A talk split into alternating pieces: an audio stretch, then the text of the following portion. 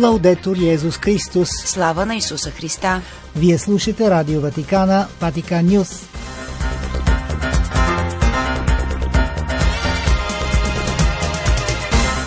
Какво ще чуете в предаването на 16 октомври?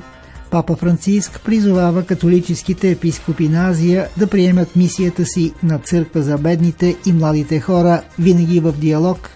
Пет неща, които трябва да знаем за Втория Ватикански събор, който на 11 октомври навърши 60 години. Ще чуете и редовна информация от нашите кореспонденти за пастирския живот в Софийско-Плодиската епархия.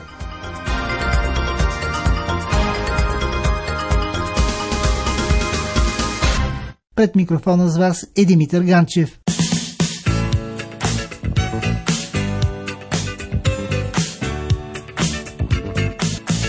Папа Франциск призовава католическите епископи на Азия да приемат мисията си на църква за бедните и младите хора, винаги в диалог. Това насърчение той отправя във видеопослание до членовете на Федерацията на азиатските епископски конференции, които провеждат своето събрание в Банкок, Тайланд от 12 до 30 октомври. В посланието си папата припомня происхода на църквата в Азия и посещението на неговия предшественик, папа Свети Павел VI в Азия през 1970 година, където той откри континент с предимно млади хора, дом на много култури и религии, казва папата във видеопосланието. Епископите тогава констатираха, че масите се пробуждат от фатализма към живот, достоен за човека. Дори младите хора се пробуждаха. Те бяха идеалисти, осъзнати, огрижени, нетърпеливи и неспокойни. Обществата с различна култура се пробуждаха, за да се превърнат в истинска общност от народи.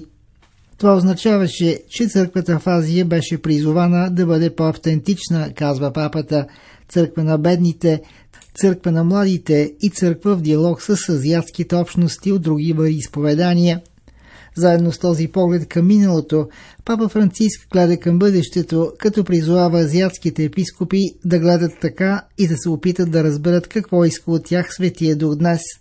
Какво казва духът на църквите в Азия, пита папата, това е на което трябва да отговорите. Вие се събирате сега и аз искам по някакъв начин да ви придружа в работата на братството и обмена на идеи, които ще осъществите. В края на видеопосланието папата обръща специално внимание на ролята на мирените. Нека мирените поемат своето кръщение, своята функция като мирени и да зачитат уникалността на всяка една църква, защото Вселенската църква не е еднообразна и уеднаквяваща, а универсална, зачитаща особеностите на всяка отделна църква. Папата завършва видеопосланието, като благослави азиатските епископи и ги приканва да се молят за него.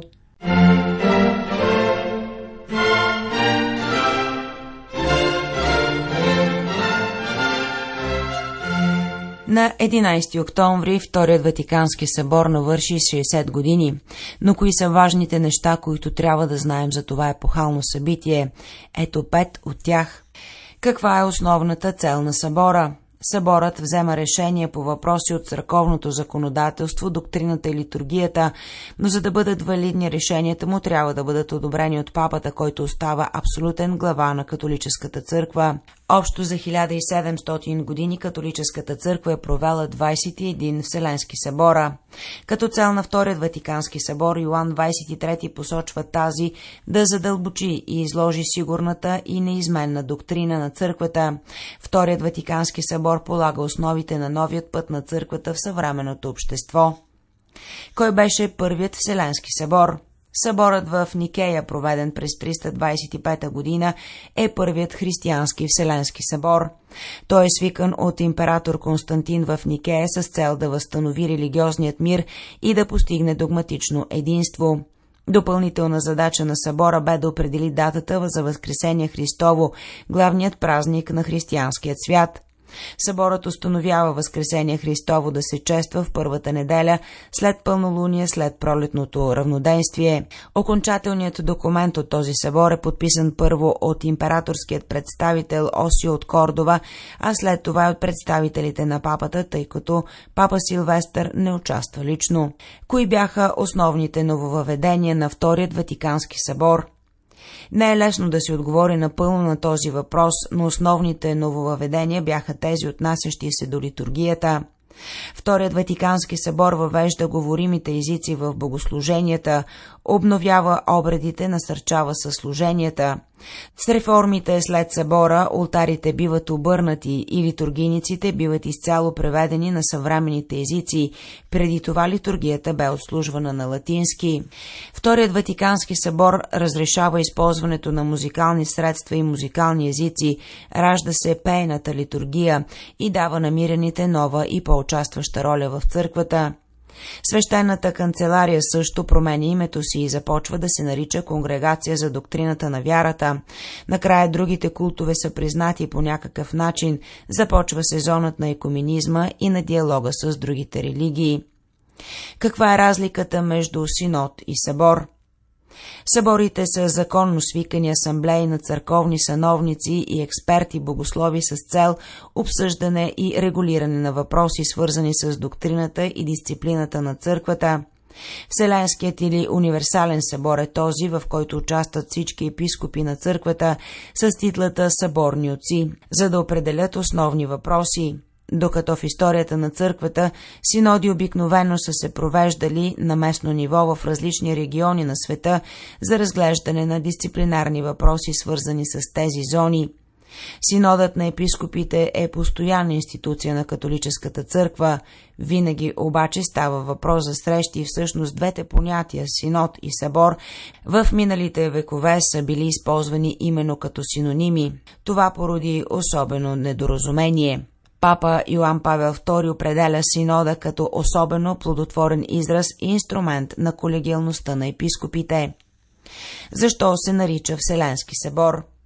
Вторият Ватикански събор беше истински Вселенски събор. Той събра близо 2500 прилати, сред които кардинали, патриарси и епископи от цял свят – Различието вече не беше представено само от католическите църкви от източен обред, но и от латиноамериканските и африканските църкви, които изискваха по-голямо внимание към тяхното многообразие. Не само това, на събора за първи път присъстваха като наблюдатели и представители на други християнски изповедания, различни от католическата, като православни протестанти. Също Тридентинският и първият Ватикански се наричат Вселенски събори. Църковен живот. За някои текущи събития в католическите епархии в страната съобщават нашите кореспонденти. През изминалата седмица се случиха важни събития в живота на католическата църква тук. На 10 октомври негово високо преосвещенство архиепископ Леонардо Сориани, апостолически нунци в България, предаде официално акредитивните си писма на президента Републиката господин Румен Радев. Тържествената церемония започна сутринта пред президентството, където архиепископ Леонардо Сориани бе посрещнат от протокола на президента. В неделния 16 октомври беше тържествено чествана тригодишнината от въздигането на католическата апостолическа екзархия в Софийска епархия Свети Иоанн 23 за католиците от източен обряд. Архиерейската света литургия беше отслужена в католическата енори Успения Богородично в София. Юридически празника е на 11 октомври, но се чества официално в неделния 16 октомври. Само два дни по-рано, на 14 октомври, в деня на преподобна Петка, негово високо просвещенство монсеньор Христо Пройков, Софийския парк, въздигна в сам протоерей отец Петко Вълов. Новополученият сан е по случай юбилея, който посрещна енорийският свещеник на Ново Делчево 25 години свещенически живот.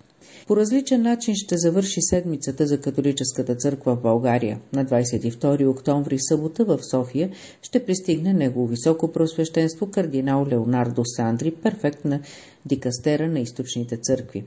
Поканата на Епископската конференция на католическата църква в България е по повод отбелязването на 20 години от апостолическото посещение на папа Йоан Павел II и 3 години от апостолическото посещение на папа Франциск в България. Тържественото честване на двете исторически дати ще бъде на 23 октомври неделя в католическата енория Свети Оси в София. Негово високо просвещенство кардинал Сандри, заедно с Негово високо просвещенство архиепископ Лучиано Сориени, апостолически нунци в България, епископите и духовенството ще отслужи тързещва на света литургия от 10.30 часа програмата на посещението на кардинала е включено учредяването и благославянето на радио Аве Мария на 22 октомври събота от 17 часа. От този исторически момент медията ще започне ежедневно предаване. Службата по учредяването и благославянето ще бъдат излъчвани на живо на линка на радиото. В своето писмо към духовенството и верните, негово високо просвещенство епископ Христо Пройков казва – Мотото, по което се проведе апостолическото поклонничество в България на папа Йоан Павел II беше «Ще вървя в твоята светлина», а това на папа Франциск «Мир на земята». Те дойдоха в нашата родина по стъпките на своя предшественик свети Йоан 23, като поклонници на мира и свидетели на Божията светлина – Нека посещението на кардинал Леонардо Сандри за отбелязване на тези значими за нас годишнини бъде повод за всички да продължим молитвата си заедно с папа Франциск за мир, от който днес света толкова много се нуждае. За Ватикан Нюс от София Гергана Дойчинова. Преди една година на 17 октомври 2021 в катедралният храм Свети Лудвига град Плодив бе отслужена тържествена света литургия и откриване на синодалната част за католическата църква в България в духовно единение с всички диоцези по света, които се присъединиха към откриването на 16-тият редовен синод на епископите. На извънредното заседание на Епископската конференция на Католическата църква в България, състояла се на 21 юни 2021 година, бе взето решение трите епархии в България да поставят заедно началото на 17 октомври 2021 с участието на епископите, духовенството, монашеските общности и движения и Божия народ. Темата на синода е за една синодална църква, общение, участие и мисия – на 24 април 2021 година папа Франциск одобри един нов път за провеждане на 16-я синод на епископите. На 17 октомври 2021 всички диоцези по света се присъединиха към откриването на синода. Тази първа фаза от синода продължи от октомври 21 до април 22. От септември 22 до март 23 ще се проведе континенталната фаза на синода, а през октомври 23 ще бъде универсалната и заключителна негова фаза в Рим. Една година от създаването на сайта Матер Еклесия. Той бе създаден от отец Венцислав Николов с цел научни публикации, посветени на Дева Мария, майка на църквата. Мариологията е наука, развила се през вековете наред с израстването на вярата на Божия народ към Дева Мария и на тази платформа верните могат да четат стати за Дева Мария, тематика свързана с нея, с научен характер. На сайта има раздели посветени на новини, публикации, полезни материали, биография и видео с галерия с интересни и полезни материали от срещи, проповеди и събития от религиозния живот. В секция биография е поместена информация за отец Венцислав Николов, неговото свещеническо ръкоположение и духовна дейност, обучение и етапи на неговото надграждане.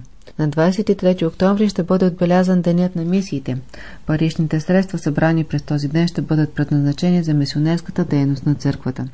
За Ватиканиус от Пловдив Жана Стоева.